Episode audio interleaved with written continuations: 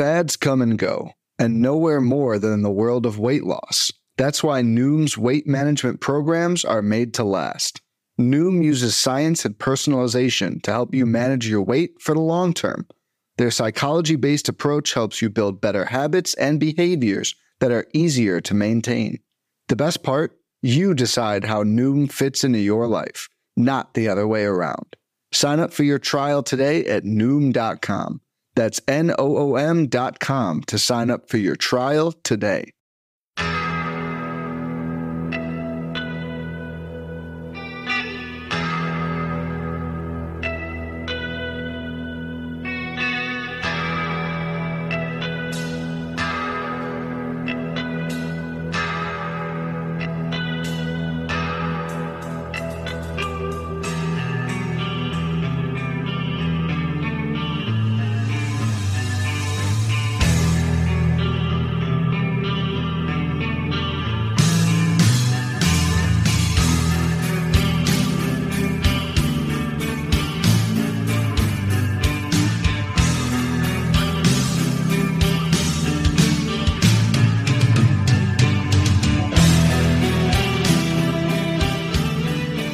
And welcome back, everybody, to another episode of Benched with Bubba, episode six oh nine. Going to recap some more of the twenty twenty-three fantasy baseball season, talk formats, the differences, and much, much more. And in order to do so, special guest coming back on the show here for the evening. We're going to chat it up. People are very excited about it on Twitter, which is great to see. You can find him on Twitter at BatFlipCrazy. Toby, how we doing, my friend? Bubba, it is great to be back. Um... I'm doing well. I'm doing well. Enjoying a little bit of, you know, peace and quiet after the after the long season, but it's awesome to be back. Thank you for inviting me, and mm-hmm. I'm excited to to talk some baseball with you once again. Yep, can't wait to to chat it up. Like, we were off the air, I'm like, we could have probably sat there and talked forever and not even got on the show. So it's uh, it's good to to chat it up and we'll forget the fun. show, Bubba. Yeah, this is chat behind the scenes, man. Yeah. They'll enjoy that. Cutting room floor. It's all good. They they could find it all later. But, uh, yeah, it's it's going to be fun to, to chat it up, of course. Uh, I was going to open up with a fun question, but it's a listener question, so I'll wait till later in the show. We'll get to s'mores talk and sweets later. But uh, before we get into it, since it's been about a you know baseball season, six months or so, what's new in the life of Toby G? Like, what's going on? Are we all are we good? Uh, oh, fantasy baseball's the grind. You said you're relaxing now. How's everything going? Everything's good, you know. Um... Yeah, I can't complain. Uh, I had a great, had a good year, you know, um, did well, family's good, everything is good. So it's been nice, you know, every year I kind of cut out a couple leagues. And so um, I think as I'm doing that and kind of focusing my attention a little bit more, I get a little bit more time. And it was a great end of the season. I know we uh, you weren't able to be there, but, um, you know, celebrating the, the main event title of, of, of Brian uh, Slack, you know, me and Sammy and um, and Justin and Brian were hanging out the last day, and we missed you. And um, it was fun to uh, to get to celebrate a major accomplishment like that for, yeah. for a good friend. So, yeah, that was awesome to see. Uh, I was DMing with him later that evening, and he could, we could tell everyone had a good time. Let's put it that way. It was good. Time, good times are had by all, and well-deserved times. And you know, he won the main event, but you guys all did very well in that room. It was a, it was a very successful uh, fantasy baseball season. Uh, I know you tweeted it out, but you, you want to run through the because uh, you mentioned you cut cut down on things. But before we get into the different formats, let everybody know how you did this season, because I know it was very, very successful. Yeah, you know, I did I did pretty well this year. Um, didn't do well in my in my biggest league. I actually share it with um, with Brian Slack. So pretty clear, like, he wins the main event when he's off playing with other people, and then he shares a team with me and doesn't even cash. Um, so that was a little bit frustrating. That team, um, you know, the the the lesson from twenty twenty-three for me is don't draft uh, Shane Bieber and Robbie Ray on the same team. Those were the two teams that didn't cash for me, and uh, it just wasn't great. But um, that one was a battle. It was a battle the whole year, just kind of like uh, almost funny how bad our luck with pitching was.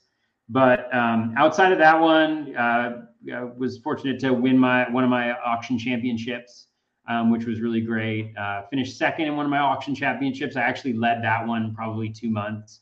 um, going into the the last couple weeks of the season. But then um, Rob Geese, who's a great player, uh, he put together just an incredible team. It's one of those situations where you're like looking at your team and you're looking at the other team and you're kind of like, I don't love my chances here. Like they, this guy's put together a great team and it, it kind of blew through. And you know how, how these cycles work. Like teams get hot and then they, they slow down and they get hot and they slow down.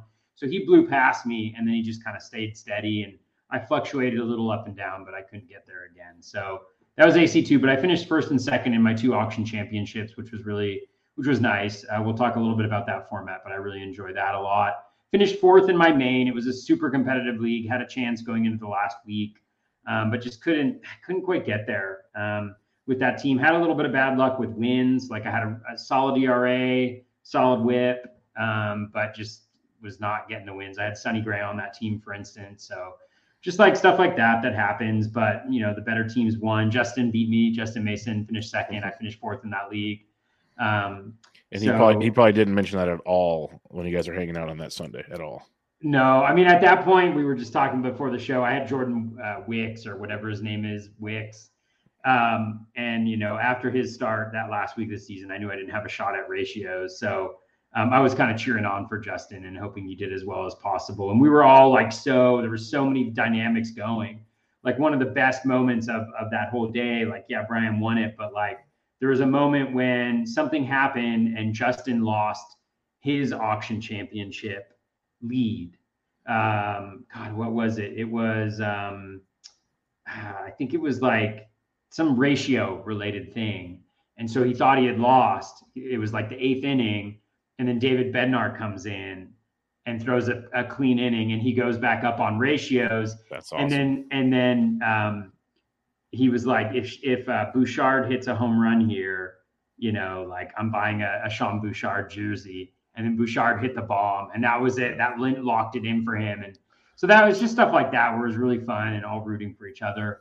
Um, won my O C, my seven fifty O C, which was nice. That team was just a great team the whole season. Um, uh, finished fourth in B A R F, but thirty-sixth, or I mean in T G F B I, but thirty-sixth overall. I got all the way up to third.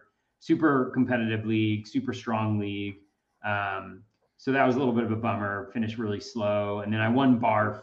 Um, we were talking before the show, just put together thirty point one innings of shutout baseball the last that's, week of the season insane. With a point four six whip and nineteen steals uh, in a league that all I needed was steals and ratios. And so that was kind of wild for that to happen. So I ended up taking that. So it was a good season overall.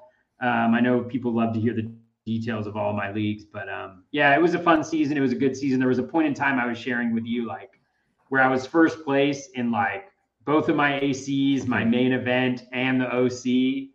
And I just couldn't hold together that last, the last month was brutal offensively for me. So yeah, it was rough. We, we shared that. We talked about it off the air. My, my offense has started crumbling at this, about the same time. It was a rough, rough go to say the least. Um, so you, you mentioned your different formats and everything. Before we get to like the exact formats, um, were there any new approaches you took in twenty twenty-three? I know we talked about them in the past, like doing shows, and you had your Saturday night fabs, you had, you know, stuff throughout the week where you'd watch things and whatever. Was there anything new that you, you did this year compared to other years that maybe kind of helped you out along the way? Yeah, I think so. I mean, from a macro level, um, we talked a little bit about this last year, but I didn't do any drafts until February last year. Um, and I think the major reason for that was more like psychological than anything else. But I feel like when you are doing all of those drafts, there's this psychology that happens where you're like, oh, these are the four guys that I pivot to in this situation. Or, you know, when I'm short on closer, you know, or on, on relievers or whatever, I'll, you know, I'll go to these three guys. And so you get, you develop these like habits. You know, and then, you know, drafting changes, A D P changes, the market changes, all of those things happen, but you're kind of set in your ways almost beforehand. And in some instances, it's like, you're like, oh, I already have, you know, that guy on seven teams, so I don't need him on another team. But then you look back and you're like, oh my God, I only have this guy I love on one of my, you know, ten teams. And so I think psychologically that was really nice. And actually this year, I may skip D Cs entirely this year. Um, I may, and I'm going to try to wait until March. I wouldn't be surprised if when I we go live in Vegas um, is kind of the first time that I'm drafting a, drafting a team. The Rob um, Silver just because approach. The Rob Silver approach. Yeah, I mean, number one, um, I mean, most importantly, like I don't like D Cs. Like I don't yeah. like those teams. I don't like managing those teams. I don't like. I couldn't even tell you like you know I just set my lineups. Like I just don't even. I don't feel yeah. connected to them. You know, so it's just sure. like, you know, whatever, like, I don't want to even be setting these teams. Um, and so I think that's part of it. And then I think um, uh, also, I think just like, you know, really honing in on those, on those teams that, and, and what I want to do in those big drafts, I think is the most important thing. And, you know, you kind of li- leave little tidbits of information as you draft about like the players that you're interested in or things like that. And, You know, I think I'm, I'm, I think I like the idea of just kind of going in there, having a plan, knowing a variety of different guys that I'm going to go to. And that gets to my second thing that I think I changed dramatically, which was really trusting the projections, you know, like instead of really doing a lot of in-depth player stuff. I mean, I still did that, but I really worked on honing the spreadsheet that our good friend, um, Tanner Bell has, uh, has created.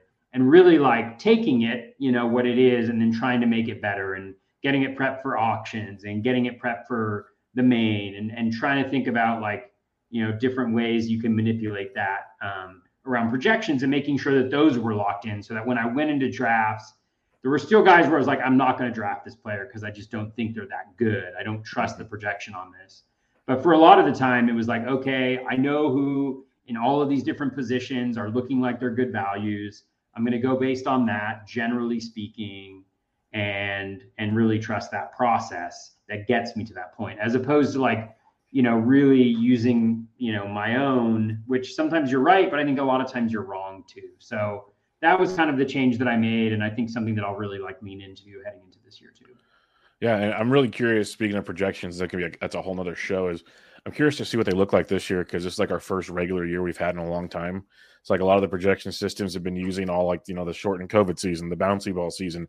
And obviously they use their own like weighted weights and their own way of doing things, but you're still using stats from previous seasons to try to like kind of form your, your point.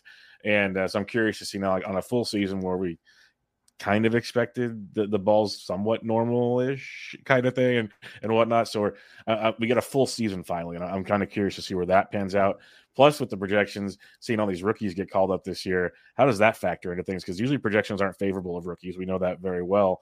And that might have to be a point of either change or maybe when you go to kind of play with your your your, your formatting, maybe maybe you're in, maybe you're out. I know in the past you're not the biggest rookie guy, neither am I. But that could be something we have to start acknowledging because at least they're going to get playing time, and that is something to, to look at. So uh, I'm curious in, in that approach when we when the projections come out, and uh, you know, Steamer usually comes out in another month or so. Like they'll be out real soon, and we'll start overreacting to those and uh, everything else. But um, yeah, no, that that's something that's very much uh, in play, and I'm curious to see how that goes. So so cool to hear. Anything else, or did I cut you off on that one? No, I mean I think those were the major. Um... you know, the major overarching changes. I tried to be a little bit more balanced between pitching and hitting, you know, focusing a little bit less. And, you know, that worked out in some instances where I did well and, and some other instances where, you know, it wasn't as strong. I mentioned like having Bieber and Ray, like everything looks rosy from a K perspective when you have, you know, theoretically Bieber is going to get you two hundred Ks. Like even the year before, I think he had like one eighty-nine or one eighty or something like that. So you expect him to get that volume, even if he doesn't have the Ks, but his Ks were cut so dramatically first. And then losing Robbie Ray, who, you know, has put up two hundred Ks regularly, you know, in seasons where he's healthy and hadn't really had any injury issues, you know, that was, uh, that, that those definitely hurt. So it's hard to like see process challenges there. You know, it's like maybe you could have seen something going wrong, but it's like Bieber, you know, Bieber had the arm issues the previous season. So maybe that was something we should have been a little bit more in tuned in. But Ray kind of came out of left field. Yeah. And so, and that puts you in some challenging spots when you're chasing after Ks, just in terms of like who you're the ratios usually and, aren't ideal when it's a strikeout yeah. guy. So yeah, totally. So yeah, but um, I think overall, like I was pretty pleased process wise. I think cutting out a few more leagues this year again and kind of just whittling down and really being able to hone in and focus will be like the next adjustment. Yeah, you're one of the few that always says that you're going to cut back, and you actually do every year. So I give you credit for that, because most of us don't. As we say, I, I technically did in a roundabout way. I stayed to my program last year. I said I just want to do one draft at a time just to be drafting and keep my mind right.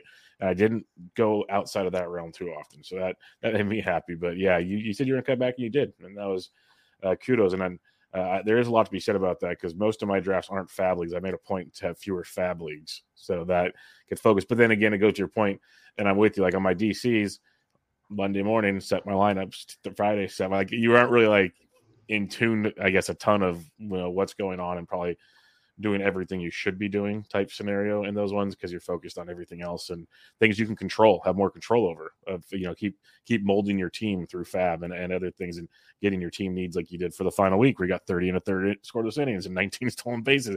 You can't do that on a D C team. You're kind of at the mercy of what you have there. So, yeah, definitely something that uh, it's cool to see from from this perspective. Um, before we jump into the auction, we'll do the auction first, then we'll talk about your fab leagues. Um, since you do the auction, you do fifteens, you do twelves, you do a bunch of different things. Just like a general question, it doesn't have to be crazy. Do you kind of still, I, I'm assuming so due to the projections, because that's what you're going off of, but do you primarily have a similar player pool, or does the format dictate, hey, uh, in an auction, I, I can go get certain guys, so I want to have this player pool, where a fifteen, you know, you kind of want more safety, twelve, you can take more chances. Do you have a differing player pool between your formats? Um, that's a great question. Yes. And yes and no, like it's not a, it's not, you know, it's somewhat conscious, but if you put your time and energy into the process, right? Like I have, a, I had a fifteen team spreadsheet. I had a twelve team spreadsheet, you know, and that kind of highlighted in some instances, guys that I was interested in.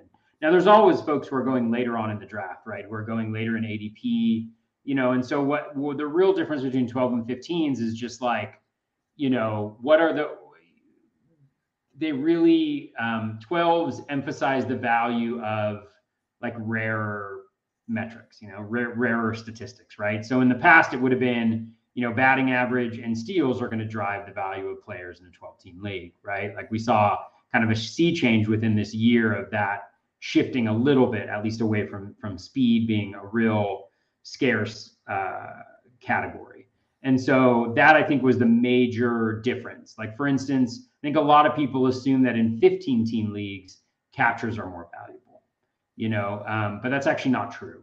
Um, you know, we'll see what the projections say next time, but generally speaking, the shallower leagues, um, the better catchers are, a be- are, are um, have a higher value, because the difference between them and subsequent picks is greater um, with a shallower player player pool. Right. And so you're really trying to distinguish between them. Similarly, like with other leagues. So I think you maybe go for the home run a little bit more in those twelve team leagues, because you're really looking for somebody who can kind of differentiate themselves. Whereas, like you mentioned, each roster spot in a fifteen, just having a guy who's playing every day sometimes is what you're looking for. And so it's hard to it's it's a little bit harder to take some of those risks, at least not in the very back end of the draft, because chances are that you may come to rely on that fifteenth round player, sixteenth round player. You know, those are still guys that are are really important as you as you draft. And so I think that's the major difference between the two for sure. All righty. Well, let's uh, let's talk formats here. And I just wanted to mention the auction first, because you, you've done very well on those. Then we'll talk about the the twelve and fifteen team redrafts. But you did the auction. You won one of them. You did very, very good out of the two. Well, you did good in both, but you won one of them. Um, What is your approach in an auction? I know you kind of said earlier, just in general, you're trying to be more balanced between pitchers and hitters. Obviously, people have their ideas like, you know, seventy thirty dollars on or sixty forty dollars or all these different philosophies on hitting and pitching. Do you go out there like there's the stars and scrubs philosophy? In my mind, you're a little more of a balanced person, but I will see. Um, how do you, when you walk into a draft table in an auction, how do you foresee, like, what, what's your game plan in general? Like, obviously, don't give away all your secrets, but what's your game plan when you get to the auction table? Yeah, I mean, I think generally, like, what I try to do is, again, I'm super boring, but I try to hone in my spreadsheet, right? My values are are hey, my values. You don't have to say boring, because it works. So you're good yeah, at that regard. Well, it, it works. It's been proven. It works. Yeah, I mean, the thing is, like, in an auction, right, you're trying to maximize value. And so having your numbers be numbers that you trust and that you believe in is super important.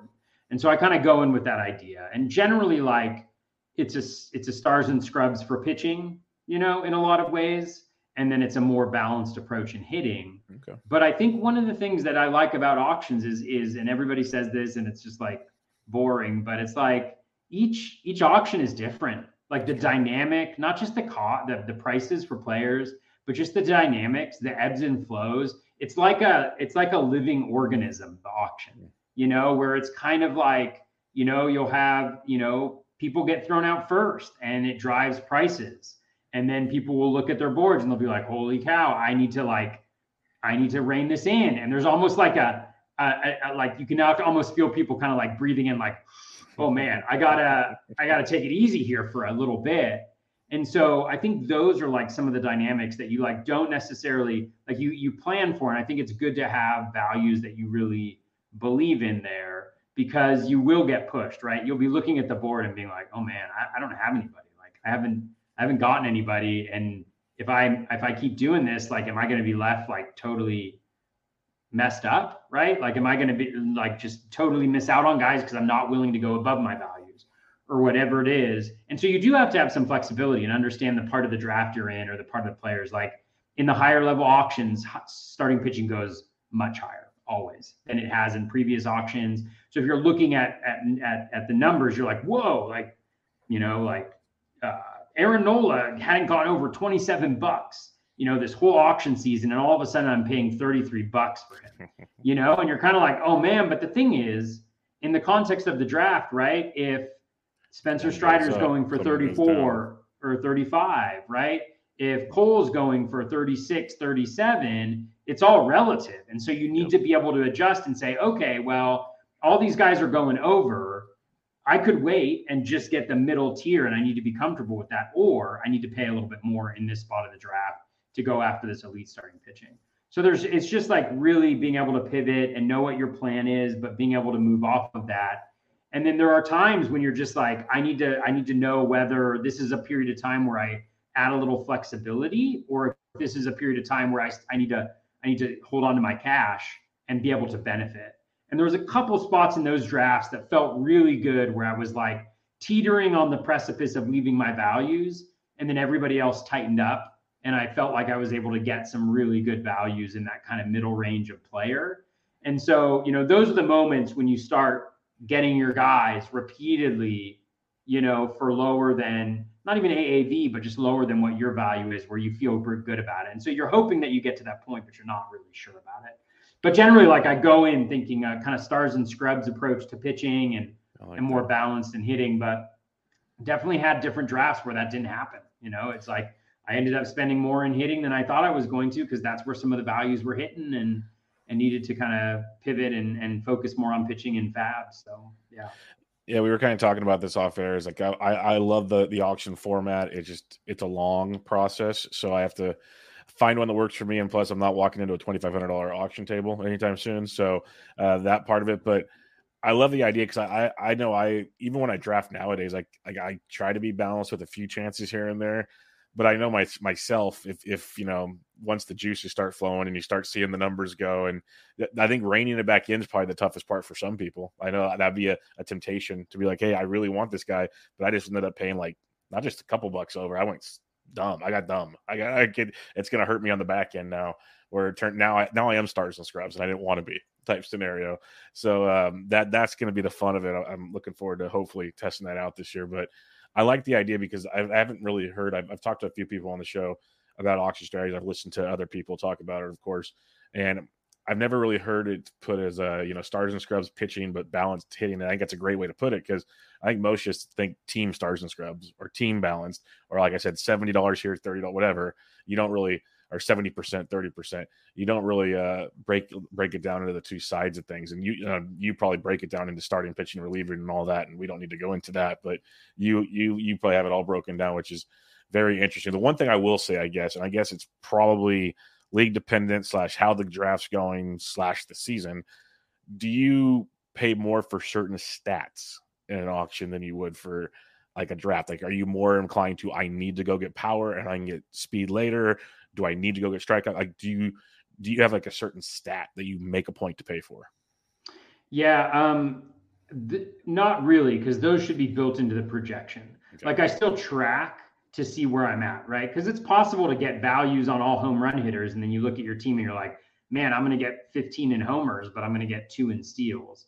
So I think you still need to track that and manage it and kind of look at different player pools of players that you're going to pivot to in different instances to be a little bit more, to make sure that you're you're being balanced. But what I would do is actually manipulate the spreadsheet in that example. So like, I think what I did this year was I was actually like, you know, I think I played it wrong in some ways where I was like, I put a little bit more onus on batting average and steals because they were such a challenge last year. I knew that the changes to the to the game were happening and that was going to increase steals, but in a, in a lot, in my theory, it was that those were going to impact people across the board, right? So everybody was going to have to have more and, yeah, I was with and whatever, right? And so, and didn't really know how that was going to play out. And one of the things that I've always told myself is, don't chase steals, right? Because when you're chasing steals, you, the impact it has on your overall team, like generally those guys aren't hitting homers. Generally those guys aren't hitting at the top of the lineup, right? Generally those guys aren't doing all of these things that we need for our whole team to be good. And so it's really something that you have to be judicious in how you do that. And so I kind of emphasize those. And so I think for that reason, like, you know, in both of my teams, I think I was pretty light. I think I was okay on homers. Uh, I was a little light though on um, R B I. You know, um, and so, you know, I think that kind of played out, you know, yeah, just with the way that this, the, the, the season worked out. So no, you don't, you kind of have them in your values, but I do track those things. I think that the, the hardest thing, you know, I'm new to auctions. Like I've done, I did one, you know, in twenty twenty-two, and then I did the three, the three this year. Um, and so one of the things that I think is really hard for me is guys get thrown out, you know, let's say like this year, you know, I loved first base. I loved, absolutely loved first base, right? I liked Mountcastle. I liked Tellez. I liked uh, Naylor. I liked Vargas. You know, I liked all of those players.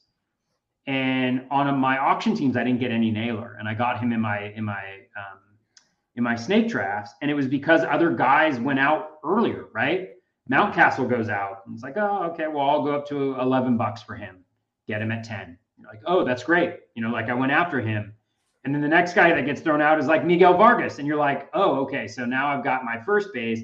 I'm about to clog up my, my corner, corner infielder. infielder yeah. Right. And so you're like, oh, well, I want to get Vargas, but if I get him here, you know, if my util's already filled, right. Naylor's off the table.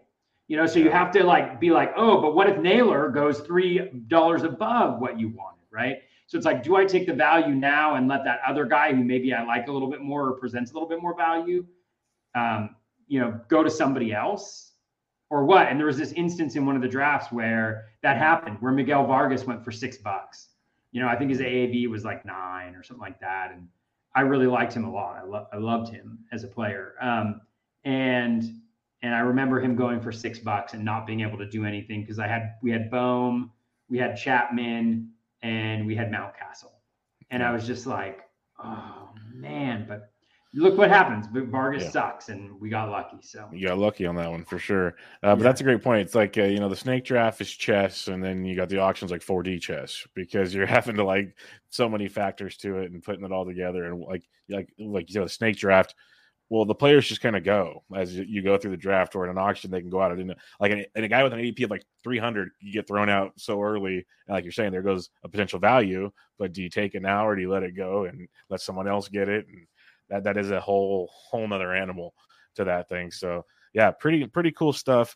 Um, lastly, are there any other differences? Like, I think that's a humongous difference, but are there any other major differences when you're doing an auction versus snake draft?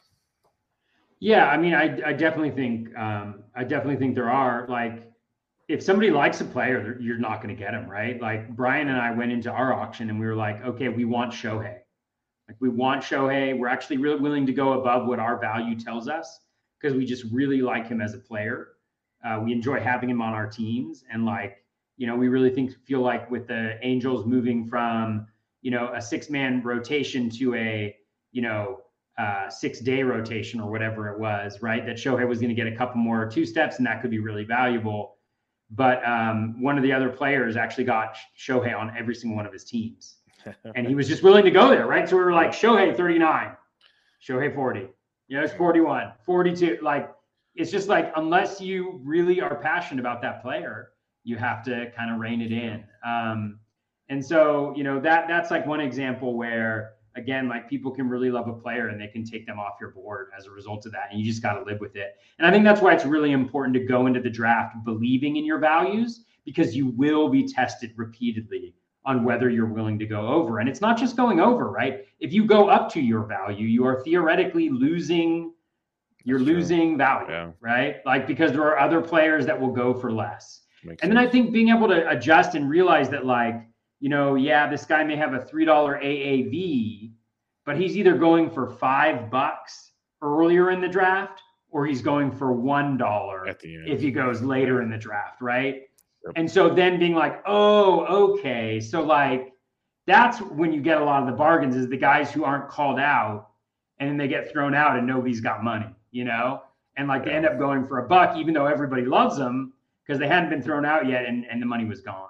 You know, and so there's just things like that where, you know, you just kind of try to do, you try to plan, you try to build your teams, you try to give yourself a little grace around those things and, and do it. But, um, yeah, it was, it was funny to be so, such a stickler to my values. 'Cause, you know, there was a couple instances where we went over, you know, and it was kind of like, we were joking around, 'cause Brian knew that I was, like, sticking to him.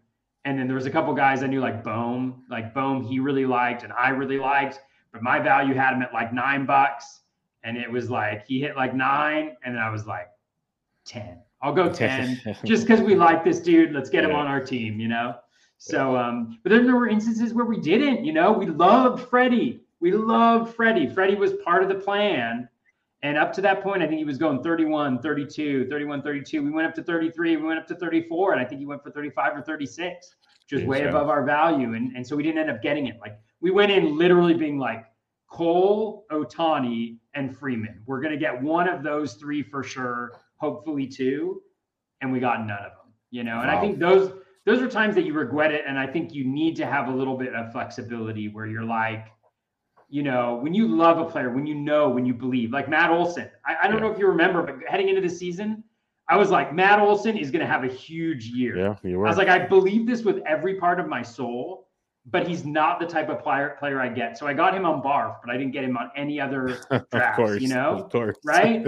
And now I'm like, man, I did this with Pete Alonso last year, you know, yep. where I didn't get him because of, like, the way he fit my team or whatever, you know, or, like, yeah. however it is. And so I think those are the types of things where I really need to, like, trust when you love a player, when you just yeah. love a player, although I just said I love Miguel Vargas. So everything I say is a lie.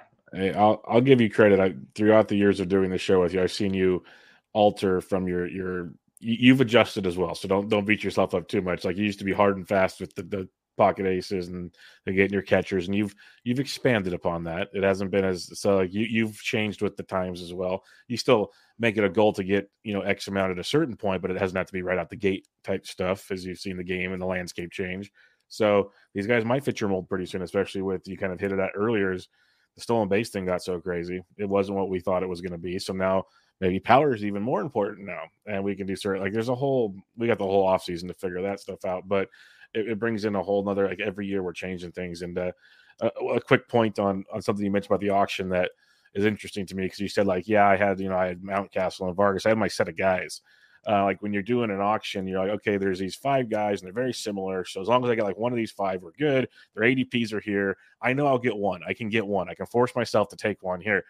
Like you're saying, as the auction goes on and all of a sudden, say, the third or the fifth guy gets called out, now you're starting to sit there going, okay, this is not good, because what if the other two guys, someone likes them way more than me? Now I'm going to have to overpay just to fill my roster spot and having to adjust. The fact that you went in with your three top guys, you and Slack, and got none of them and then and still walked out of there doing pretty well, is that says a lot about how you guys adjusted to it and, and trust the system. So that's that's pretty cool. I got that's why I think the auction is just a whole other animal where – I think just kind of cool, calm, and collective might be the best way to go about things. Don't get too uh, too attached right out the gate would be what it sounds like. So looking forward to uh, seeing some more stuff on that as uh, the preseason goes on, and maybe uh, dip my toes in the water.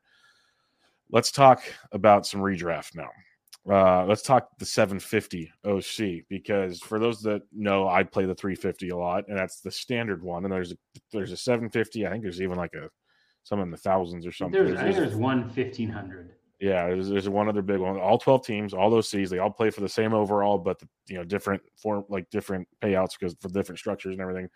Um, I know one thing. I think it was Modica or someone mentioned. I mean, maybe it was Phil actually. Um, they like the seven fifty because just the overall payouts are better, like um, rake wise or something like mm. that is what he was saying. Yeah. Yeah. With, with the D Cs and with the O Cs, the same amount of money goes to the overall competitions. Like it's not a higher, That's you know, it's not a higher, like actual number. Right. Yeah. And so as a result, the, the percentage that you win is is higher with the higher Makes cost sense. O Cs and D Cs. Yeah. Makes sense. Since you're playing for the same O C overall, why would you have to pay more? That's that's yeah, silly. Yeah. Um, so I'm with you there. Uh, I remember this O C very clearly because you're getting ready to go to Vegas and it wasn't filling. You didn't know what you're going to do. You're like, I don't want to do it at home online, but we might have to do it online. And then it finally filled and you, you got to do it in Vegas, I believe still, which was great. Actually, um, I, when I got home. Oh, okay, I did, so I did it the night did, that I got home. It did expand yeah. that far out. I remember it just kept getting pushed back and pushed back, and you were like, it felt like I think at one time you felt like, like oh, I'll just, I'm just not going to do it. Like we're just going to call it good. It's not going to happen because um, usually you're not. You you might do it a twelve here or there, but you you're usually a fifteen team guy. I guess just your your jam. You crushed this twelve. Like you you were up near the top of the overall for a long time, and um, what what was uh, I I have your draft up here actually. Let's just pull it right up and look at it. Uh, you had the number one pick, which helps. Yeah, I, I actually really wanted Acuna on a team, and, and I was so happy. I did my like K D S was like one, and then it was like whatever. Cole was going at seventeen, so I think I wanted to go. If I didn't get him, it was going to be Freddie and then Cole after that. So I think he was like around the turn, something like that, that I was going to go. Um, but yeah, yeah, I got, I got, I got Ronald. Uh, I really wanted him this year. Um, and, and at least one one league, so I got him. I can't wait to see what he goes for in auctions this year, but that's a whole nother conversation. Yeah, um, wow. Before we get into your actual draft, because I just looked at your second pick, and that's going to be a fun discussion point. Um, what is, besides the payouts that we talked about, three fifty D C versus seven fifty D C? What what are the differences to you? Because in theory, it's just a twelve-team league. You're doing the same thing, but we're all realists here. The, the competition's probably a little higher uh, and whatnot. So to you, what's the difference between the three fifty and the seven fifty? Oh, for the O Cs? Yeah. Um, yeah, higher payout. Just so, That's it. So, so to you, everything's it, it, the same. It, yeah. Uh, it's more just like, you know, one of those things, I invest a lot of time into my teams, you know, yeah. like I, I work hard on my teams. one hundred percent. And if I'm going to work hard on my teams, then if I do well, I want the payout to be better. Like it sounds, I don't know if it sounds bad or not, but like that's, no, that's essentially why, you know, I've been fortunate to build, you know, like, you know, I started off, my first league was an O C. I did an O C. I actually finished sixth overall in that league. It was through, it was, uh, I didn't, yeah, it's, it's a long, complicated story, but, um, and then from that I was able to enter a main, you know, and then I won that. And so, you know, and then from that I was able to, and then I finished in the top ten in that. And so that allowed me then to expand a little bit more. And then I won, and I think I won a super or something like that.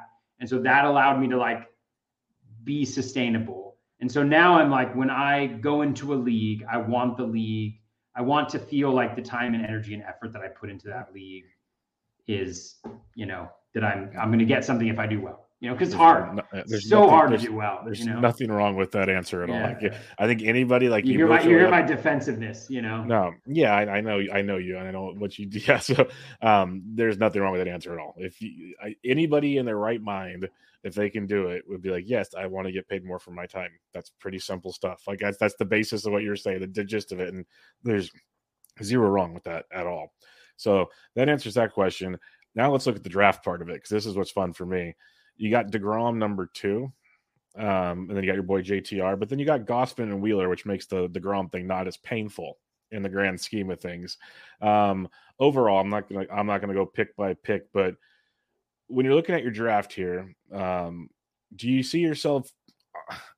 We, we mentioned the difference earlier, like you know, take chances in twelves more so than fifteens, and so on and so forth. But in the end, you're still using your spreadsheet, and obviously you can customize it more towards the format. I'm not, I'm not silly about that either. But how do you approach your twelve-team O C compared to when you're doing like your fifteen main or your fifteen supers and stuff like that? How do you approach your drafts? I know I know even how I just approach my, my O Cs compared to even the Barf League, which is fifteen, or T G F B I. It's a different animal for me. So how do you do that for someone so experienced in the fifteens and the twelves? Yeah, I think it's scarcity. You know, I'm like trying to look in and lock in those things. I think some of the key things for me in twelves is, um, you know, I want to I want a really good catcher. I want at least one really good catcher. I think that's one of the mistakes that I made in this draft, um, was doing that. So I want that. Saves are a little bit easier, so maybe there's a little less pressure to to go too high for for saves there. And I think that's another mistake that I made. Um, if you look at my draft board, I, I honestly, like, it's not it's not that great. You know, like I look at it, I mean, the back end was nice. And I think that's just like a reminder that when you hit on some of the back end guys, it can compensate and then some for some of the misses early on. So like, I know I wanted Acuna. So I got Acuna first. I was hoping that DeGrom was going to fall to me there. I, I almost got Cole. I mean, Cole went right before there, Cole and Strider, you know, like we're right there. And I was like, oh my God, if I get one of these dudes, you might have won the overall. Flip out, dude. I'm going to flip out if I get one of these two. And I didn't, you know. So I got to Grom, though. I was very pleased with that, because what is the what is the scarcest thing? You know, it, it's ratios. It's ratios along with Ks. And so I was like, you want to know something? I did the math, and I was like, if I get, you know, I forget what it was, one hundred ten innings out of DeGrom, then he'll more than make up his value here. And so I'm going to take a shot on that. He gave me whatever, forty-five, fifty, um, really good innings. And, you know, that's what I, that's what I could, that, that's what I got. Um, real, and then real I got, quick, real quick, yeah, just for fun, would you have taken that risk in a fifteen? Uh, no, no, okay. No, I wouldn't have. I just want to bring that point home to the listeners. Like yeah. that, that, that's, that's one of those picks right out the gate where like, I can take the chance in a twelve over a fifteen. Yeah, totally. Okay. Totally. Um, and then, um, uh, J T R, I really wanted, I was really hot on, uh, J T R, not surprisingly. Um, going into last season, because, you know, the Hoskins injury had just happened. And yeah. so my assumption was, my working assumption was J T R, like they did in previous years, was not only going to get catching at bats, but also first base, and that he wasn't going to, that he wasn't going to be out as much. And that didn't end up coming to fruition. And J T R did what, you know, the projections essentially said he was going to do. Like, I should look at that. Like, where uh what what it was saying J T R was going to do, it said two sixty-five. Um let's see, J T R, it said two sixty-five, twenty-one homers, seventy-seven runs, seventy-six R B I, and seventeen steals. So he was a little under across the board. I'm not gonna lie, it was a little bit of an underwhelming season, but you can't complain too much about that from a catcher, whatever. Yeah. You know, um, Gosman hit, obviously, you know, Wheeler hit, obviously. Um, so I was feeling pretty good about that. Um, I was really hoping that Will Smith got back to me in the sixth. I really wanted to grab Will Smith there. And he went to, he, he was actually, like, I think around A D P right there. I wanted him or Sal Perez. And neither of them made me, made it to me. So, oh, well, I got Adolis Garcia, right? Yeah, that, that, that worked, worked out, out for me. Well. But then I got um, Ryan Helsley, you know, and so that did not work out. So that was kind of bogus.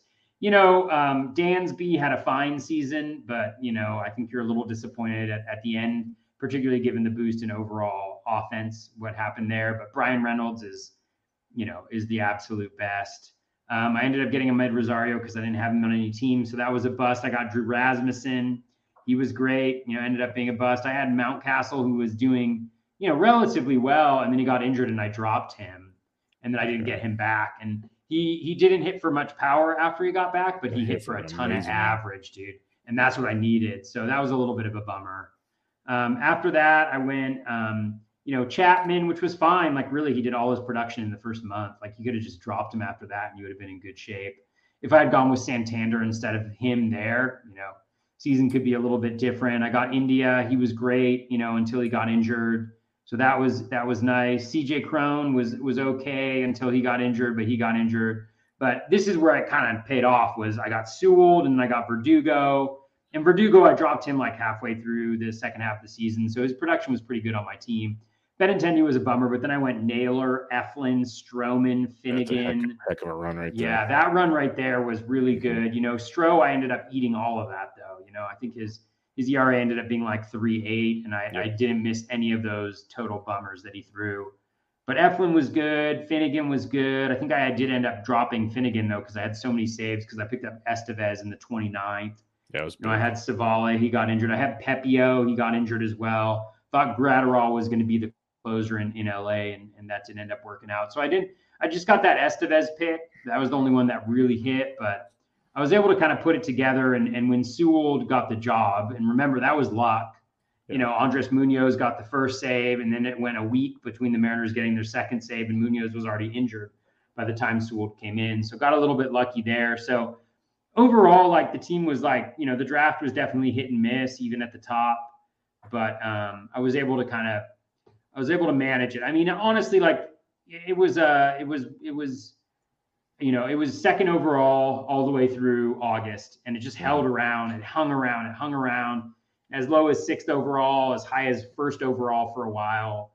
I just couldn't hold it together, you know, and there was so much luck that was going my way that it just, it had to run out at some point in time. And it happened when, um, you know, I got a little bit, I got a little bit like, I think the one lesson that I learned around the overall was just like to be patient, you know, because I think there was a couple instances I, I dropped Kyle Bradish, you know, I picked him mm. up.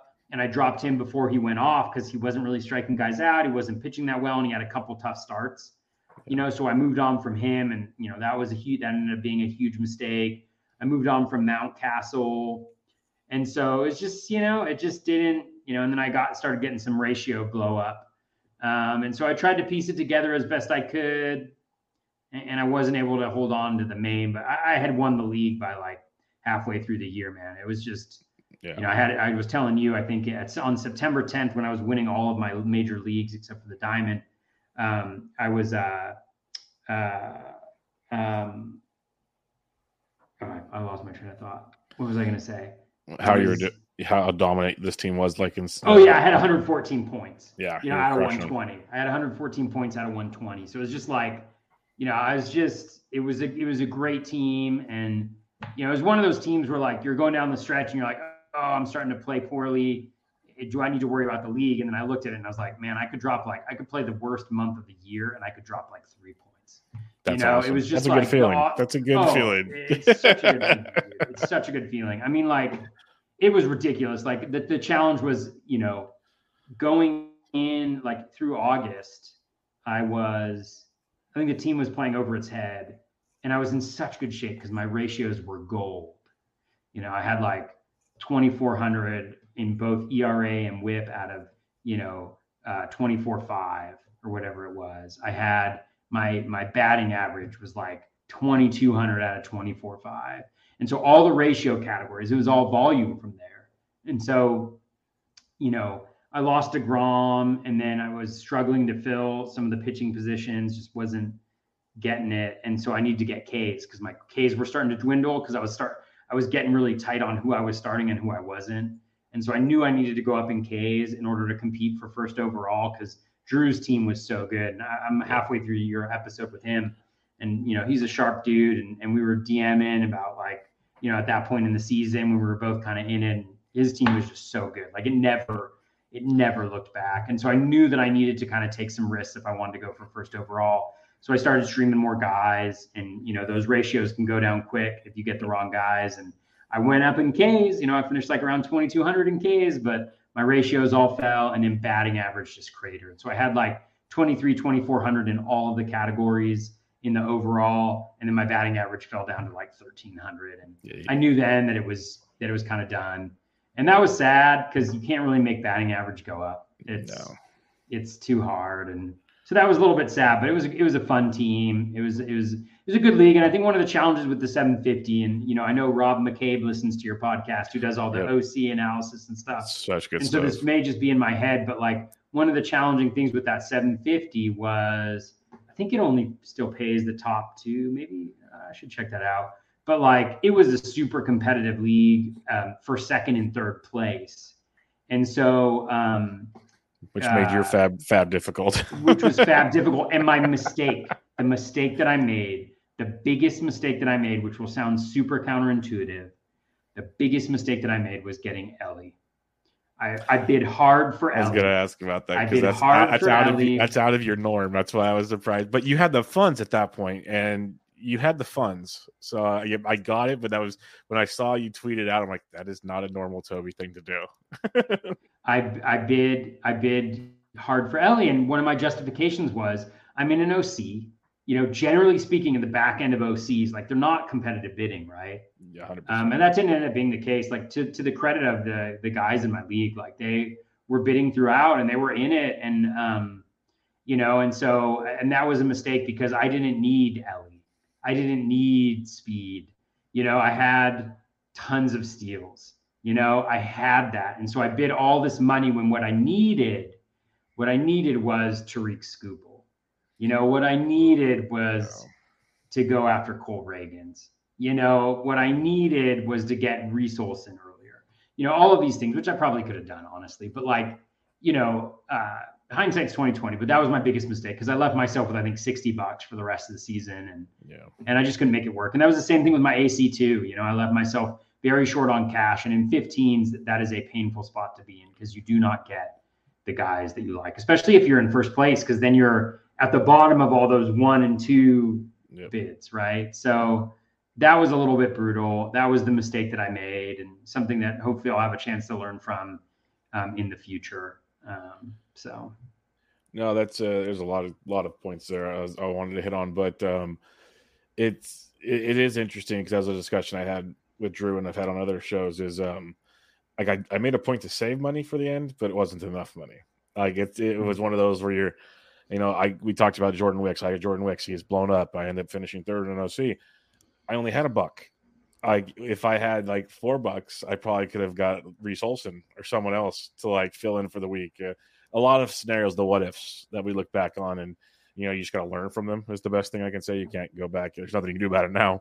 It is what it is. But um, that's why it's always hard. We've talked about it many times about paying up for these guys. And this last year with the rookies, it was super challenging. Like I think the biggest one I got was Tanner Bybee, just because I'm like, okay, he's going to throw like one hundred fifty innings. I'll take my chances there. So I think he'd be that good. No, but I, if I'm going to spend on a rookie, I want a guy that I can have for most of the season type scenario.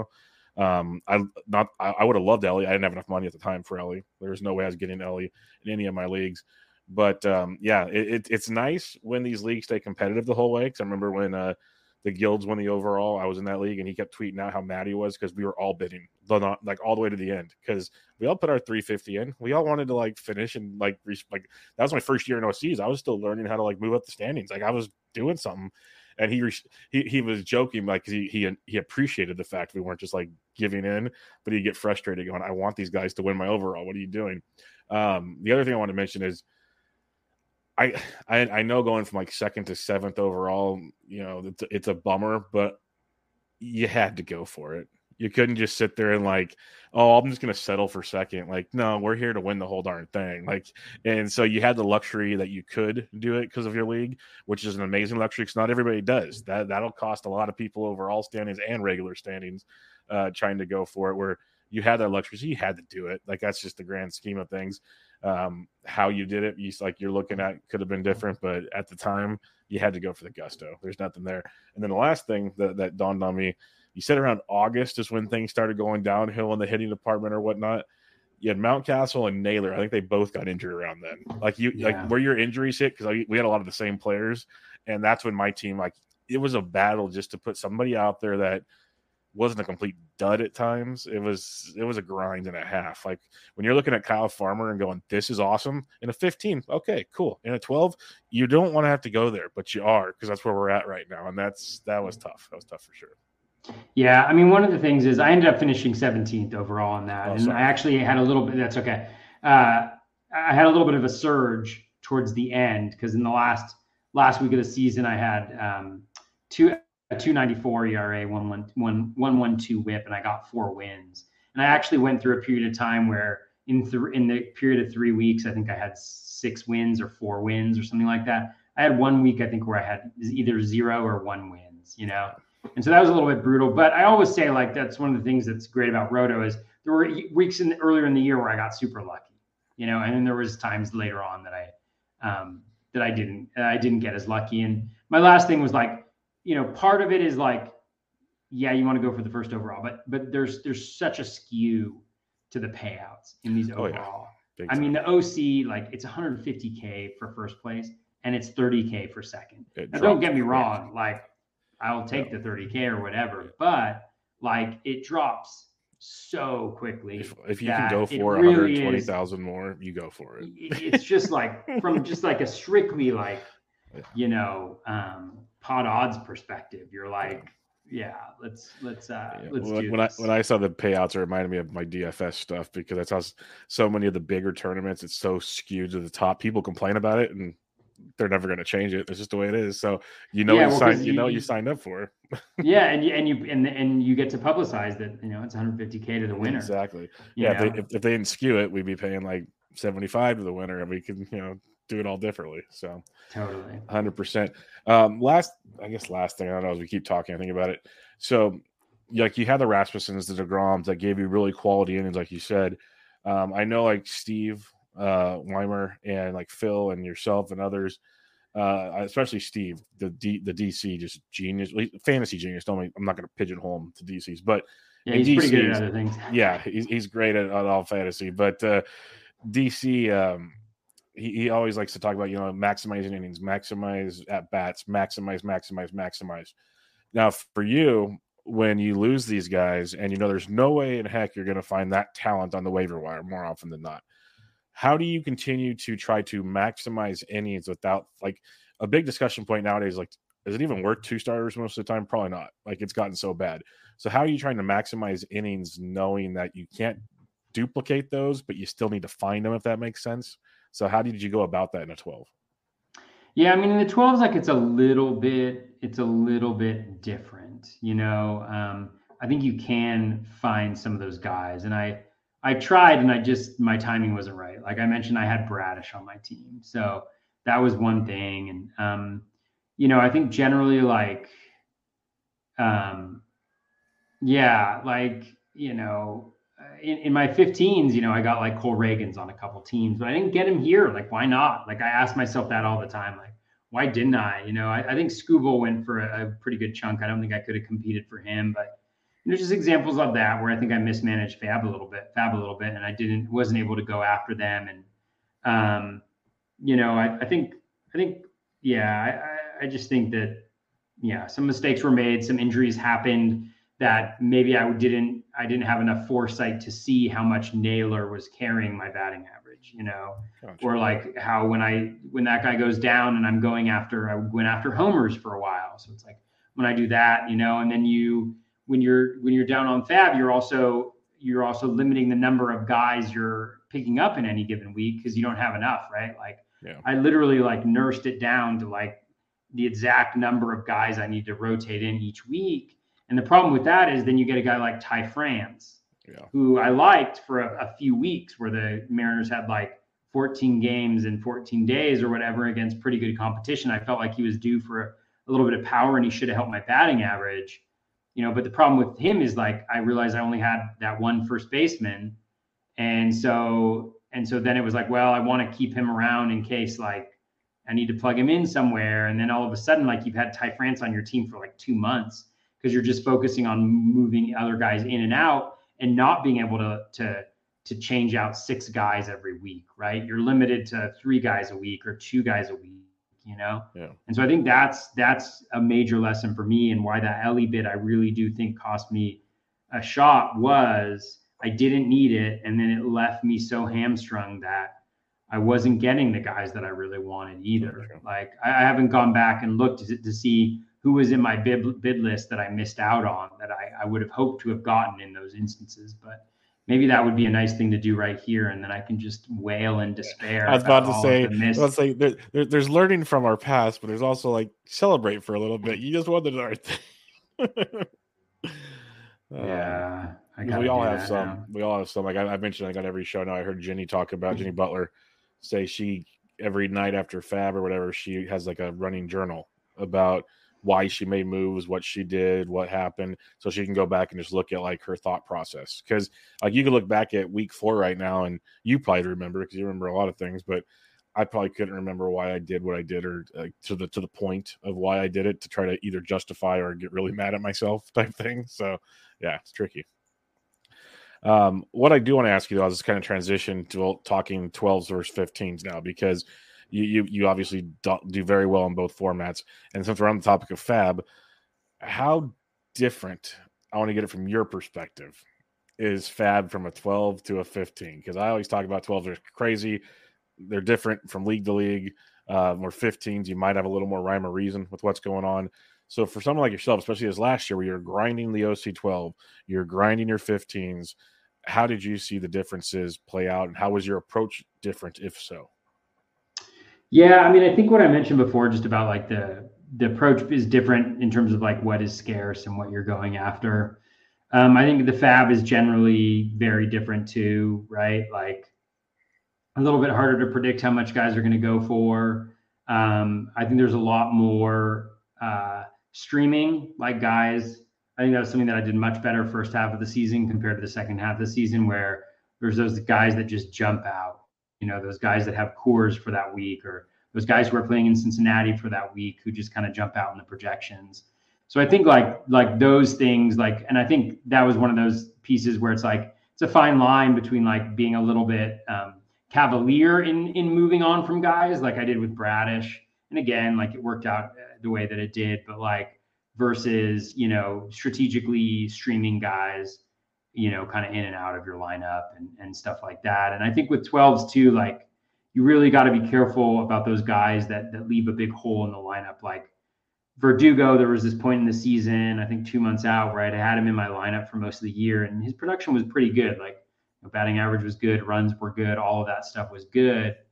But I looked at my team and I was just like, you know, like I don't, I don't like I'm good in runs. My batting average looks pretty good. Like, you know, I can move on. And, um, you know, because you can't really have those those guys that aren't giving you stats. Like you can in fifteen. Sometimes you have holes in your fifteen teams and you're able to make it manage. I think it's harder in twelves.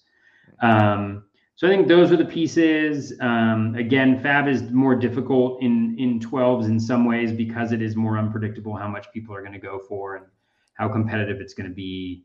Um, But, you know, a lot of the same things happen, you know, like, you know, projections wise, you just adjust, you take a look at like, you know, what is, what are the S G P factors for twelves versus fifteens, you know, and like, and all of those pieces. So yeah, there's not, nothing like, nothing too wild. Um, yeah. And, and uh, yeah. Um, draft wise, we kind of also hit on this, so we don't have to go too deep if it's not anything different, but you can take chances in twelves where you probably wouldn't take them in fifteens.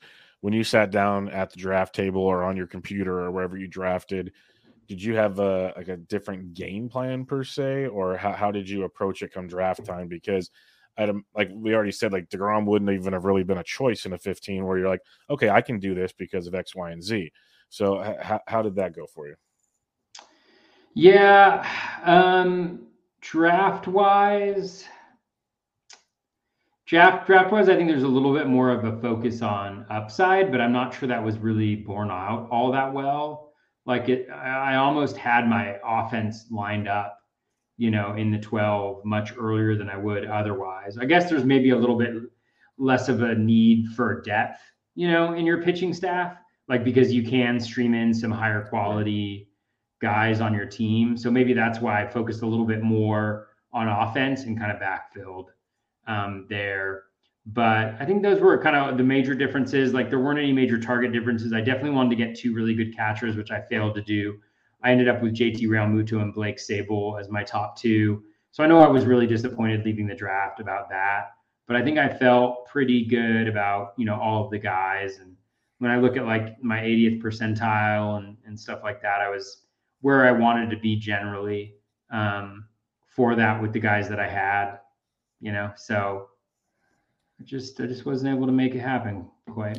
No, it's all good. Um, any final, like, w- are there any other differences we might not have talked about between twelves and fifteens? Or in the end, it's like, hey, I got my process. We're going to attack the teams, team needs. Once the season's happening, it's happening. Is it all pretty much just, hey, it's just one team's twelve, one's fifteen? So obviously there's more options on the wire. But in the end, it's fantasy baseball, and we're over, uh, and Bubba, you're overthinking things. Um, yeah, I mean, I don't know if there's anything else. Like, it's just like the scarcity piece, you know, it's the yeah. scarcity piece. It's the upside. It's knowing that there's a higher replacement value that's available on the waiver wire. And so guys really need to be able to differentiate themselves. And if they don't differentiate themselves, you have to be willing to move on from them too, right? Yeah. So it's like, you know, you got to be willing to get that guy who's got those two or three hot weeks because he had good matchups or a good, you know, ballpark that he was in or whatever, and then make a decision. Do I, oh, did I catch lightning in a bottle here? Or do I just, do I cut this loose and get what I got and not get the downside of it, you know? So um, I think all of those things going into it, that's like the major difference. And then with closers, like I feel pretty strong about my ability to pick up closers off the wire. I actually dropped Kyle Finnegan like early on in the season because I had Estevez, Sewald, and who else did I have? I had one other closer that was like Estevez, Sewald. Who was it? I got your draft right here. I had somebody who was really good. Yeah. Helsley? Before well, we yeah, before, before he went down, I guess. But even after he went, after he came back, I had somebody. You had you had to pick someone up because it wasn't via the draft. Yeah, because I, I know that I moved on pretty quickly from Helsley. Who did I get? Who did I get? Um, Wouldn't have been Helsley just yet. That was too early in the season for him. Yeah, it was. Um, Was it Pierce Johnson? No, it couldn't have been him. I had one other good reliever. Who was it? Was it A J Puck? No. Maybe I didn't. Maybe it was just my two guys that really got Those me there. Got I'm lot, scrolling they got through. They got a lot. So I, yeah, I picked up. Oh, God, I picked up Bradish when I lost Rasmussen. Matty McClain. I love Matty McClain. Yeah, see, that's, that's a good pickup. See, you're making the McClain pickup. That worked out really well. So you can't beat up the Ellie thing as much. Oh, took a chance Ellie, on a rookie. three twenty-three to his two sixty-two backup. Oh, I had McGuff for a little bit. Okay. Um,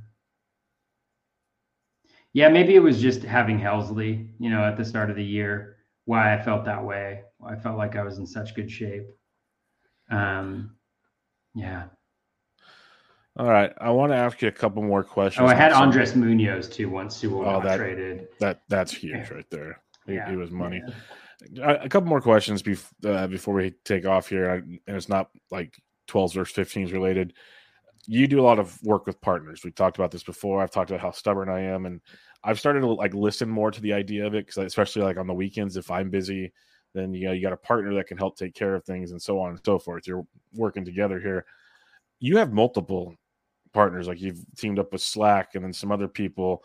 Um, how how how is that going? Do you want to, I guess, continue that run of just uh, of partnering up with different people? Do you prefer being on your own? How and and you know Slack won't listen to this. You can say whatever you want about him. So um, so so say what you wish. But how, how is the the partner process going? Yeah, I mean, I enjoy um, – the only person I've really partnered with is Slack. Um, I have other people on my teams, but it's just because the, they, you know, essentially like front some funding to get into the leagues, you know, and gotcha. split the split the prize. So there will be other names on there, but like it's really just Brian and the the um, diamond auction that we shared. Um, yeah, I mean, it's great. I mean, I uh, uh, I've enjoyed working with Brian a ton. Like I've learned a lot. Um And, you know, yeah, we do like we would talk on Saturdays, Saturday night, because that's generally when I do fab, and then check in on Sunday about about guys. You know, this we we joked around like this. This league was like one of the more painful ones we'd ever been in, you know, with our diamond. You know, I think we ended I don't know what we ended up with, but um, we were close, pretty close to seventy hitting points on the season. Um, we ended up with sixty-six point five at the end, but our team kind of tanked in the in the last a couple weeks, but we were up, up to seventy uh, hitting points, and we just could not get the pitching. Yeah. We just could not, you know, it, we, we had twenty-one in pitching, you know, and it was just the most, it was the most frustrating league I have ever been in in my entire life when it came to pitching. You know, it was like from the get-go, we had Scherzer, we had Bieber, and we had Ray as our three main pitchers. Yeah. And so it was like Scherzer gets injured early, so he's not throwing. Bieber's not getting K's, and then he gets injured. And Robbie Ray is out the door right off the bat. So pretty early on, we were actually like, we are we are going, we're going to go with a relievers for ratio approach. You know, like we were just targeting a thousand innings, you know, like how the N F B C yeah. put that get thing your, up that said like, innings. make yeah. sure you get to a thousand innings. I feel like that was directed towards us because we were like, we were literally like, we need, you know, we need thirty-three point one innings per, per week the rest of the way. We need twenty-eight. And it was so funny to go through our team and the pitchers that we had, because it was just like a comedy of errors where it's like really good pitchers, you know, like Bruce Starr-Gratterall, what was his E R A? It was like one point two this year. Yeah. I think he probably gave up like eight earned runs the whole season. Well, guess what? We had him on our team for one week and he gave up four earned runs. Oh, you know, man. It was just like, it was literally like that, like one after another. You know, it's like we had Pierce Johnson, who ended up being super good when he was with the Braves, but we had him with the Rockies and he got like, you know, uh, we got blown up. We picked up Chas McCormick early in the year and we like had him. We had Jose Alvarado and he was crushing and then he gets injured, you know? Um, Uh, we've got Bubich, of course. You know, it was just like, it's just, we got Alzolay before he became the closer because we thought he was going to be the closer. He got like one or two saves. And then they went to other guys. They went to Boxey and then they went to, you know, uh, whoever was their closer originally came back, or Fulmer was got it for a little bit. Yeah, so we moved on from him and then he became like, you know, the ace. Gratterall, we had him for that week and we dropped him. It was just like so, you know, brutal. Like we picked up Gallegos, and Gallegos over the course of the year was pretty good, but he had that rough spot. Yeah. We picked him up for that, you know. You got like, the rough spot. Oh, man, and we just couldn't get saves, you know. Like, oh, it was so brutal. It was so brutal. Like we tried to piece it together, and then we had like McGuff. When we made the decision that we were going to go for just the ratios, we had like three or four lockdown closers, and like two weeks later we were down to one, you know. And it was just all- like – oh, man. Oh, it was so frustrating. And we just couldn't piece it together. And then towards the end of the year, we were locked into fourth place, which pays, which pays out in that, you know, oh, okay. and it's money back. And so it was like huge. And we were there and we were locked in. We got all the way up to, to three. We were within three points of two. Nice. And then the ratios just blew up. They just fell apart, man. They just Damn. fell apart and we couldn't do it. So we, We went with a ratio approach, and we ended up with like three points in in both ratio categories. It just, yeah, it was it was wild. Tough. It was tough. But anyways, I enjoyed. I love yeah. Brian. I enjoyed Brian's working awesome. with him. Yeah. It was awesome just to get to know him better as like a human being through the process of um uh, of working um, on that. And like everybody loves Brian. You know, like when he won, so many people were reaching out, and you know, it's cool when um when you feel so good when somebody achieves that, who you know, yeah. like they are, they are good people. Um, and so, yeah. So anyways, it, it was fun. You know, I would do, I would, uh, you know, Brian was kind of like a special case with working with him, mm-hmm. you know, uh, I might consider it in the future, you know, um, but you know, for now, for now, like it's, it's just me flying solo. I will miss, Sweet. I will miss sharing that team with him though. Uh, for oh, sure. Definitely. Definitely. Um, twenty twenty-three, like it's the, the taboo thing to do. Lessons learned. Like you don't have to get, do a big old. Oh man, I wrote uh, down lessons learned, bro. Did you really? Oh, I, I, after the season was over, uh, I was like, dude, you know, because everybody's talking about it. Yeah. I heard you mention it. I, I didn't hear the episode, but uh, Jenny Butler mentioned she was doing a diary. I know, like Phil has been doing something where he's just like mm-hmm. writing notes, which I think is super valuable. Of course, I didn't do it throughout the whole season, but I was like, I need to do this, like when we, for when I come to the table, you know, because yep. I am piecing out, I'm piecing out for months, you know. I know that's why I, I was wondering. If, I was wondering if you even looked at it yet. If you're just gonna be like, you know what, I'm gonna go take a breather and not even think about it. So I was just curious. Like we talked about, you know, my, one of my things is, hey, I need to uh, get my steals, but I like I had too many steals because I thought like a certain process, and there's a point obviously where you don't need all these, and it costs maybe power or something. So like those kind of lessons like in my head are diff- there's many ways to diagnose lessons learned. Like what's like maybe one or two of the main ones that you're kind of thinking, okay, I need to go back and reassess, or I, th- this took me by surprise or something in twenty twenty-three. Yeah. I mean, one of the things I think that's kind of stands out to me is I've always been like an eightieth percentile guy, like where I really focus in on those.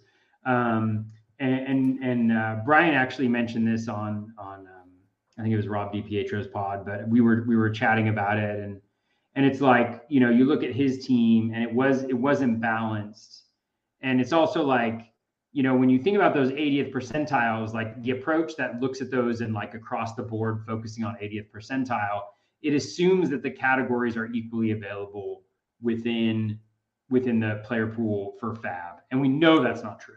Yeah, you know, one hundred percent. We know that's not true. So if you're actually aiming for eightieth percentile, you need to be higher, right? And I think that, to me, super resonated because average is something I have struggled with. You know, it is something I have struggled with for, for the last little bit. And so that's like a major, you know, lesson learned um, for me. Um, and really like focusing, putting extra emphasis on those ratio categories. Sure. Um, I, I think, um, you know, um, let's see, what other, some other ones, um, you know, like later in the season, not relying on two steps for the last week or the last couple weeks, understanding that they, they shift. yeah, they shift so much. Yep. Um, being a little bit more patient, you know, that's one thing I think I improved on a little bit this year is when there was an elite ratio reliever that I trusted a lot, that I felt like, man, this guy is good. If I stuck with him, like he'll get the role, he'll get the role. And so I was a little bit more patient and I held on to some guys. And I think that benefited me, um, you know, a little bit um, uh, during this season more so. I, I had less of a challenge with saves. Um, generally this year, I think, um, than in other situ- than in previous situations. So I'm going to continue to do that, but I think I'm going to expand that a little bit. Like I'm always looking like, okay, what are this pitcher's matchups in next week and the week after that? And sometimes I'll be super impatient. I'll be like, uh, this pitcher's okay, but I'm not going to use him in the next two weeks. So I'm just going to move on, you know, and, and, and, and if they have skills, if they're a good pitcher, you got to be a little bit more patient with them, you know, and m- not move on so quickly. I think that was one thing. Um, I mentioned it before, but not focusing on steals to the de- detriment of other categories. I think that doomed me. It's doomed me before in other leagues, and it doomed me again in my T G F B I team, where I was like, I needed, um, I needed steals badly, and so I was just like populating my team with like four or five steals guys at a time, hoping to move up because that where I could move up in the overall. But I moved up in that, but I went down in every single thing else. So I, it would have been better just to be like. to to go after one or two guys that were pretty good, but could get me steals and then just hammer those other categories and, and move them up as opposed to really, um, you know, kind of, kind of waiting and, and going for just that one, um, uh, category, you know, um, you know, drafting things like getting starting pitchers who are on good teams late, you know, guys that can end up contributing wins, things like that. Um, focusing on late round uh, right-handed hitters, you know, so that you're, even if you get good guys, sometimes they're platoon guys. And so like, then you're moving them in and out of the lineup and you're losing a lot of value in doing that. So, you know, fo- honing in on those kind of right-handed hitters as late round targets and prioritizing those guys um, as well. So those are some of them. Some of them are just like league selection, you know, like, yeah. you know, really honing in on that um, a little bit more, like what leagues you're doing. Um, one of the things that I really struggle with and one of the reasons why I'm moving away from D Cs is that like, I did, oftentimes didn't know what players I had on those D Cs. You know, I'm like, oh, I have this guy, but I don't know what team. It's like, I want to be in a number of leagues where I know every single player that I have on every single league, legal league, right? So that I know exactly who's on that team and I'm not just like guessing. And it seems ridiculous to be like, I can't remember guys on ten different teams, but I couldn't, you know? I didn't know. And so then when I'm setting lineups, it's like, if I see that a guy's not in on Monday or, or on Friday or whatever, I'd oftentimes forget about my D Cs or about T G F B I or even barf sometimes because I was like, ah, oh, I, I, you know, I'm really focused on these teams. And so I was like, ah, it's not good to be not in it, you know, on some yeah. of those. So just stuff like that. Yeah, makes total sense. Okay. Before listener questions, I just had one general question for you. What's next for Team Bat Flip Crazy? Because like you said, you're going to shrink down your leagues, no D Cs. You always have like a, a thing at the end of the year, like I'm going to do this different next year. And we, we did lessons learned, so it doesn't have to be that. But like, what's new for Team Bat Flip Crazy? Yeah, I think no D Cs, no drafting until March. Um, you know, I'm probably going to cut a, at least a couple of my fab leagues. So I think I'd like to be at a max of five leagues total next so year. If if, um, Bar, if Barf is in February, are you out? I don't know. I got to decide. Um, yeah, I, I've got to decide on T G F B I and Barf, essentially. Yeah. Um, you know, and I love those leagues. I've always loved those leagues. I love what Jay, what Justin has done with them. I love hanging out with people at Barf. You know, that's like one of my favorite days of the year. But the challenge for me is always thinking about, like, you know, if I could just go and hang out with people for that day, that'd be great. But then I got to do fab for twenty-seven weeks, yep. you know, and it's like, I really want to be, I really want to do, I want to be in a mindset where I want to do fab, you know, for those leagues. Like I want to do them. So I got to figure it out. I, those are the ones that I'm like kind of considering and stuff like that. So we'll see. We'll see what ends cool. up happening. All right. A couple listener questions for you here. Dave Funnel Sports Nuts asks, um, he says, only if they're time redraft versus dynasty. Just what's your general thoughts on Vlad Guerrero Junior? Because I know Ryan Bloomfield has a Vlad just question as well. How, how are we doing on the Vlad front? Yeah. I mean, I think I was right. Right? Yep. I, I think, think I was right. right in my initial assessment of, of who Vlad Junior is. And I just happened to do it right before his ninetieth, ninety-fifth percentile season. Yep. Honestly, that will be the best season of his career. Most likely, he will never achieve that. He will never supersede it. And it happened to be the year that I did it. The guy that the guy that he has been the last two seasons, I think, is the guy who Vlad Junior is.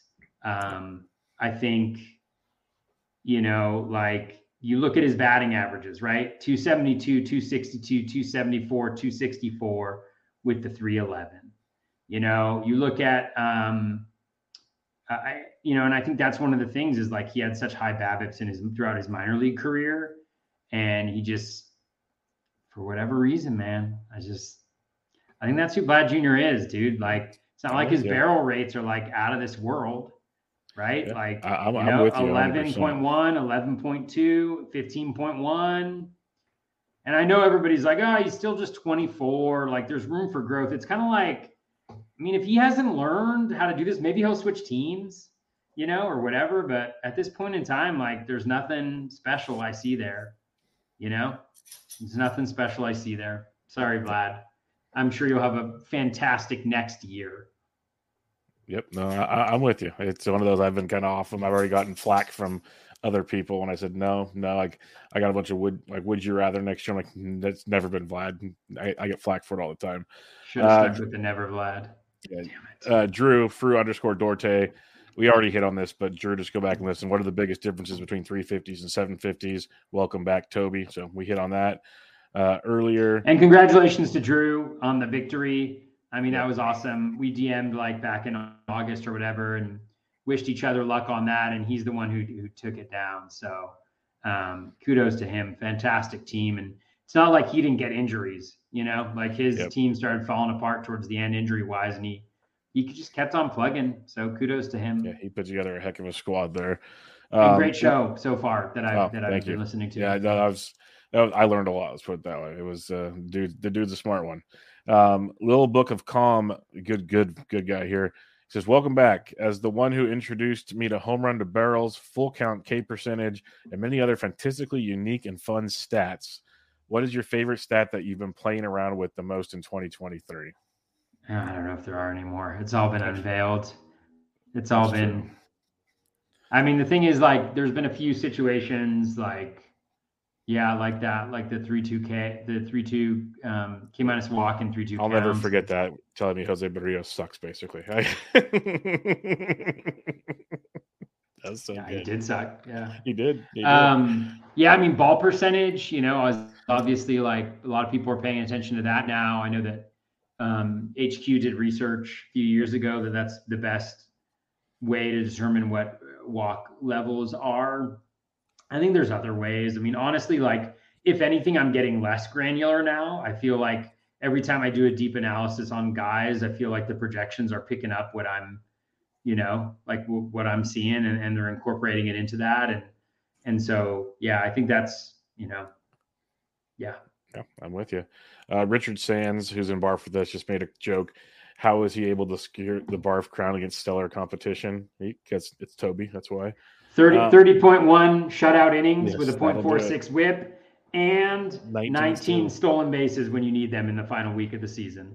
Uh, that's it. How I won that that league, which is just remarkable. I mean, part of it was that I was able to, um, I was for the last, you know, three, four weeks, I was, my pitching, like K's and stuff like that were, were so, were, and saves were good enough where I, I just could throw like high leverage, really good relievers, but still, man, thirty point one shutout innings in a That's week. Insane. I have never seen anything. Especially the final week. Remotely right? close to that. Where it's just pure chaos. Like that's, that's impressive.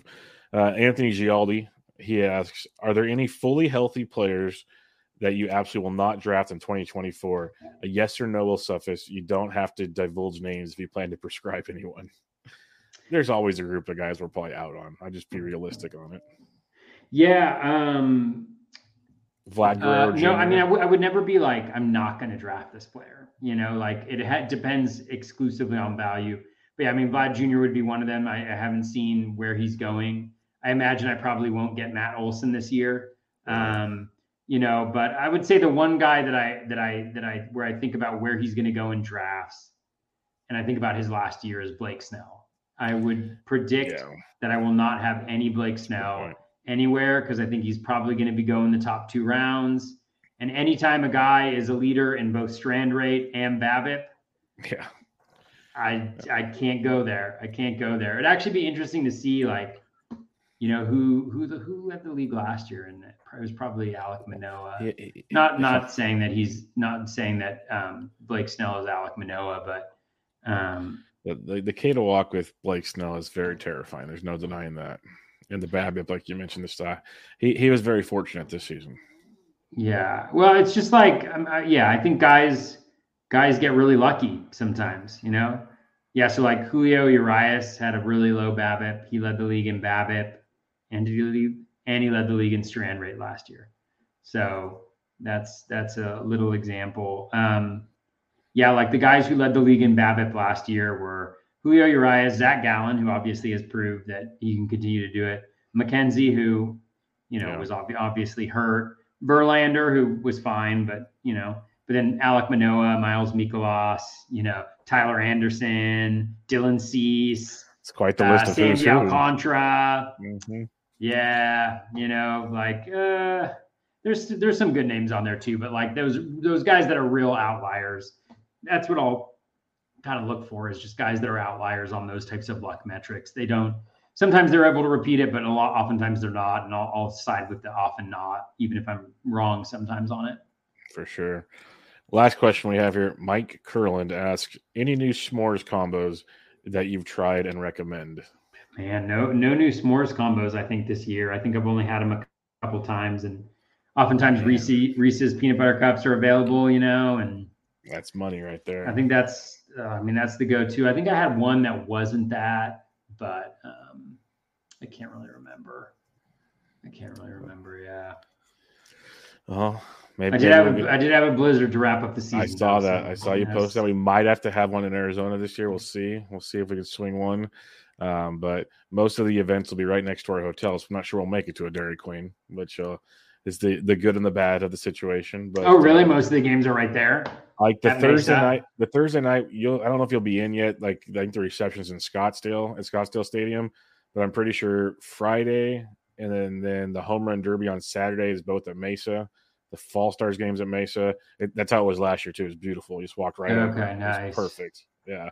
Yeah. So, what is it? Salt River. It's pretty Salt far River's away. The other Scottsdale one. Yeah. So most of our stuff, I'm pretty sure, is walking. Like literally. You could probably leave the front door and throw a baseball and hit the stadium. So it, it's pretty nice. Pretty nice setup, of course. But before we sign off, Toby, any final thoughts? Um, I don't think so. It's great to be back with you. Yeah. Um, you know, congrats to everybody who, who won this year.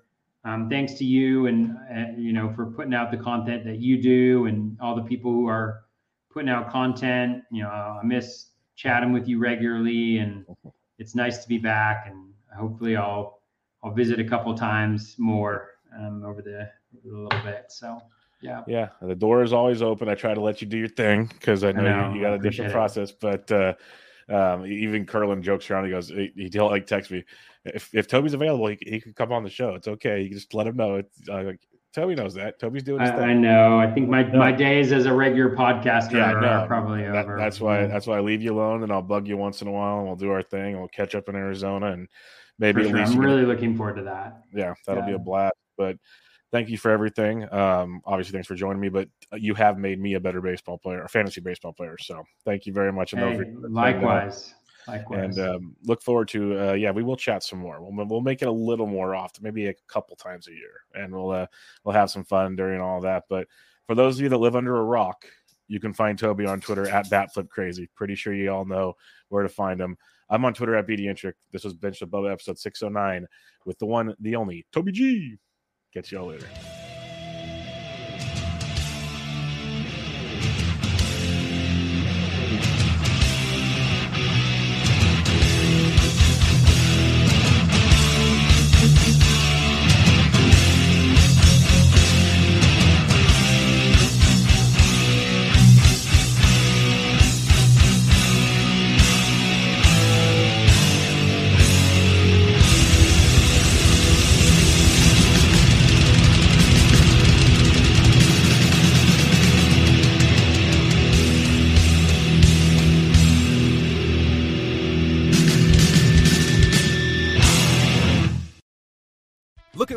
Way to win up to twenty-five times your money this football season? Test your skills on Prize Picks, the most exciting way to play daily fantasy sports. Just select two or more players, pick more or less on their projection for a wide variety of statistics, and place your entry. It's as easy as that. If you have the skills, you can turn ten dollars into two hundred fifty dollars with just a few taps. Easy gameplay, quick withdrawals, and an enormous selection of players and stat options are what make PrizePicks the number one daily fantasy sports app. Ready to test your skills? Join the PrizePicks community of more than seven million football fans who have already signed up. Right now, PrizePicks will match your first deposit up to one hundred dollars. Just visit prizepicks.com slash get one hundred and use code get one hundred. That's code get one hundred at prizepicks.com slash get one hundred for a first deposit match up to one hundred dollars. PrizePicks, daily fantasy sports made easy.